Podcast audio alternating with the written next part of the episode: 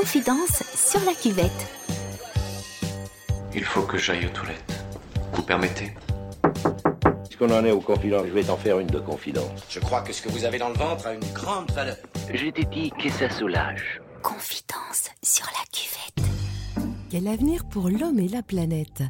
Les projections s'emballent, environnement condamné, diminution des ressources naturelles, vagues de chaleur, extinction de l'espèce humaine, écocide, bref, de quoi faire monter d'un cran l'anxiété ambiante et créer un mal-être parfois difficile à vivre. Entre stress, colère, tristesse et inquiétude, le baromètre aussi. Dans l'intimité de notre toilette, on parle de ce qui pourrait être le mal du siècle. Je m'appelle Gaetano j'ai une tendance à être éco-anxieux. Ben, moi, je pense à l'eau quand je vais aux toilettes, évidemment. Je pense à, ces litres d'eau qu'on utilise euh, juste pour, euh, pour faire nos besoins dedans, alors que certains pays ont, ou certaines populations n'ont même pas d'eau euh, propre à boire. Et nous, en tant qu'Européens, on est là, on va aux toilettes et paf, on chie dans l'eau et on déverse ça par litre dans les égouts. J'y pense pas à chaque fois que j'y vais, mais quand même j'y pense régulièrement et ça, me rend un peu dingue.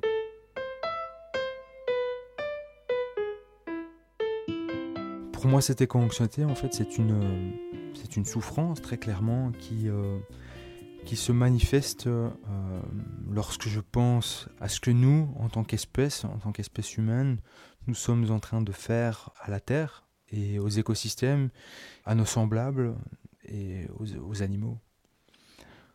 Concrètement, je pense dans pratiquement tous les actes que je fais aux conséquences que ça peut avoir sur, euh, dans la société. C'est-à-dire que, par exemple, je prends euh, ma voiture parce que parfois je ne peux pas faire autrement, eh ben, je pense euh, au CO2 que ça dégage dans l'atmosphère, ou, quand, quand, je me déplace, ou. oui, c'est par, par, des choses comme ça que ça se manifeste, mais ça se manifeste vraiment au quotidien aussi quand je lis certains articles, parce que j'ai envie d'être au courant de ce qui se passe euh, dans le monde et, des, réalités, euh, des réalités actuelles. Ça se manifeste par des, boules au ventre, de la tristesse beaucoup et, de, la colère. Pour ce qui est de la culpabilité, euh, je me dis que je participe à tout ça. Je suis dans le système, donc je ressens le fait que oui, euh, que je suis aussi consommateur, euh, même si j'essaie de faire attention euh, aux choix que je fais, aux, choix de consommation que je fais, ben, par mon unique présence sur cette planète, eh ben, je participe quelque part à ça. 4 degrés en plus à l'échelle planétaire, nous pouvons rapidement penser que cela nous permettra d'avoir un petit air de vacances toute l'année et pourquoi pas de partir même à la plage en plein mois de novembre pense que ça a commencé très tôt chez moi. Euh, lorsque j'avais 17-18 ans, il y a eu euh, la guerre en Irak et j'ai commencé à réfléchir de manière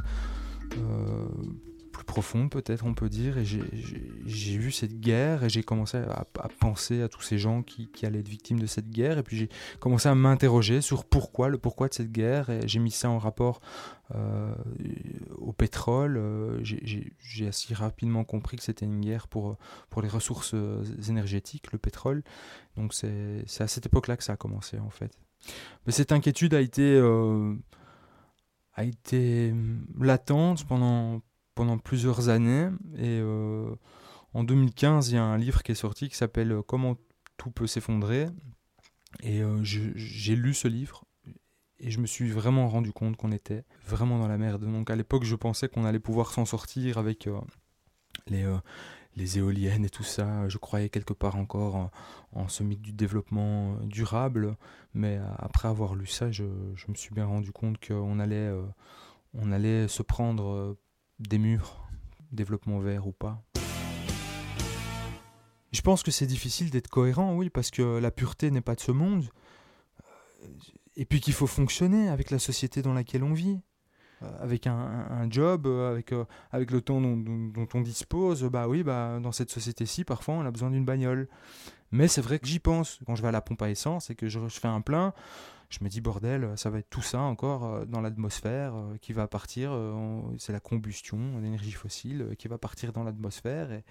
J'y pense, j'y pense, j'y pense quand, quand, je bois un café. Je me dis bah, j'y pense pas chaque minute. Je suis pas obsessionnel là-dessus. Enfin, quoique parfois.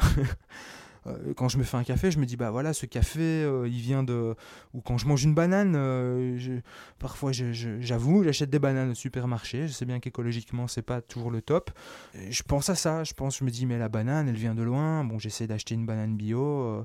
ça fait le, tour de la planète en, cargo ou en avion. J'y pense et du coup c'est ce qui me pousse aussi à, changer mes comportements, à, manger moins de bananes, à manger plus des, fruits, des fruits et légumes locaux, tant que faire se peut. Mais c'est pas toujours évident non plus.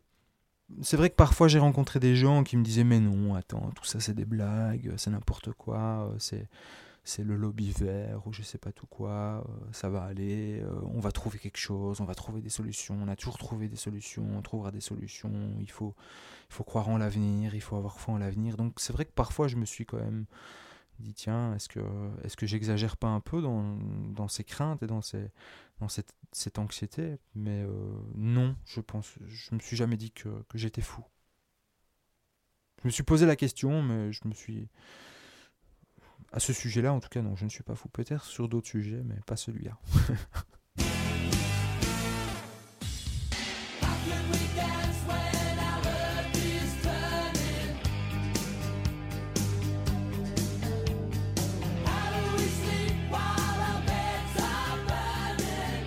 moi, ce que j'ai trouvé en fait pour sortir de cette angoisse, c'est de la transformer en action.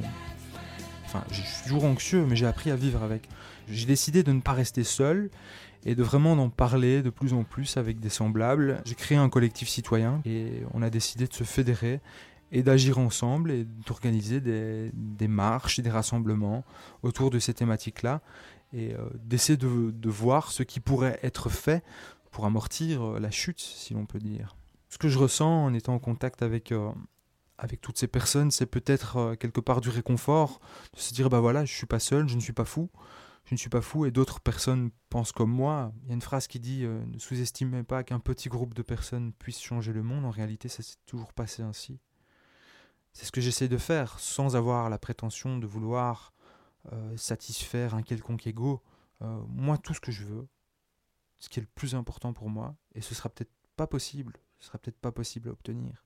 C'est un futur pour mes enfants, que mes enfants puissent tout simplement manger, rire, avoir des amis, pouvoir se promener en nature, en sécurité, euh, ne pas devoir toujours euh, euh, chercher de quoi subsister avec, avec la peur au ventre, avec la peur de ce qui pourrait advenir.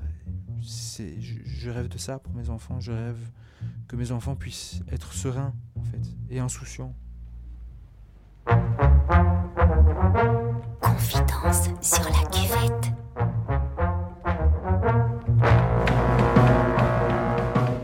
Quand je pense au futur, je sais, enfin, je, je suis inquiet, mais je ne sais pas du tout à quoi il ressemblera. Je pense qu'on va vers euh, des disruptions, si je peux dire. C'est difficile pour moi de de travailler l'imaginaire à ce point de vue-là. Je ne sais pas du tout si ça va être un, futur apocalyptique en fonction de, des différentes prévisions qui sont faites, parce que quand j'entends que euh, on risque bien de prendre 7 euh, degrés, euh, selon un dernier rapport scientifique qui vient de sortir d'ici 2100, bah, je me dis que ça va pas aller, quoi. je, me dis, je me dis que ça va aller de pire en pire et que et qu'on va être confronté de plus en plus à, des pénuries d'eau, des pénuries de principalement de nourriture et d'eau, mais plein d'autres choses aussi peut-être. Et, voilà, quand je pense au futur, je me dis que ça risque d'être de plus en plus compliqué et ça me, ça me rend triste. Ça me rend triste surtout pour mes enfants. Quelque part, pour moi, c'est faire face, euh, c'est faire face à la mort en fait. Donc c'est accepter que les choses quelles qu'elles soient finissent un jour par finir tout simplement. Pour moi, c'est spirituel, c'est de se dire bah voilà, on est on est en voyage ici sur cette planète, on n'est que de passage, et un jour, tôt ou tard, on va mourir, et peut-être qu'il est sage de, faire son deuil de ça. Je ne sais pas encore tout à fait réussi à le faire, mais c'est le cheminement que, que j'emprunte pour me préparer à, à ce qui risque bien d'advenir. Il y a une pensée qui me fait beaucoup de bien, c'est de se rappeler, bah, les bouddhistes parlent d'impermanence des choses. Ils disent que voilà, les choses existent et que tout finit par passer.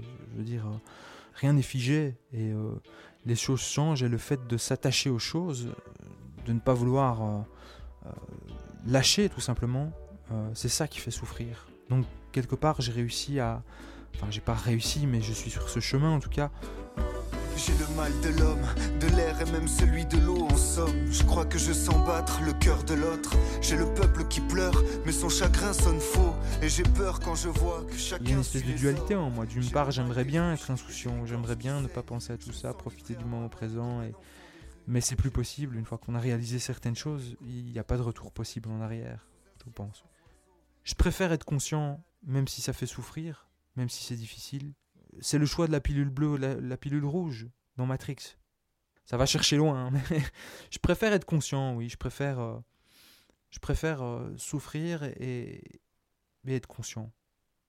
Plutôt que d'oublier tout ça et de me dire, on s'en fout, on pense pas à tout ça, euh, je pars en vacances à Bali, c'est chouette, on s'en fout de l'avion, on n'y réfléchit pas à l'impact que ça a, on verra bien, c'est pas nos oignons, on profite du temps présent.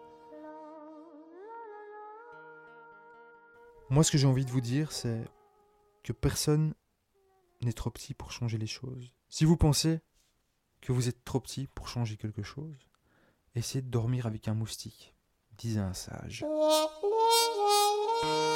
Dépression verte, angoisse climatique, éco-anxiété, solastalgie, ils sont nombreux les mots pour décrire ce mal-être nouveau. Effet de mode, épidémie ou extra-lucidité, à chacun d'en juger. Son salut, Gaetano le puise dans l'action. Il a créé Rise for Climate Belgium, un collectif citoyen qui appelle à la mobilisation. Mais quelle que soit votre réflexion, prenez soin de vous et de tous ceux qui vous entourent et n'oubliez pas de garder l'esprit ouvert. À bientôt. Ça déstabilisait un peu quand même, j'avoue. Quand vous avez placé le matos, euh, j'étais quand même assis sur la cuvette des chiottes, quoi. C'est quand même le, truc très intime, hein, on va tout seul, quoi.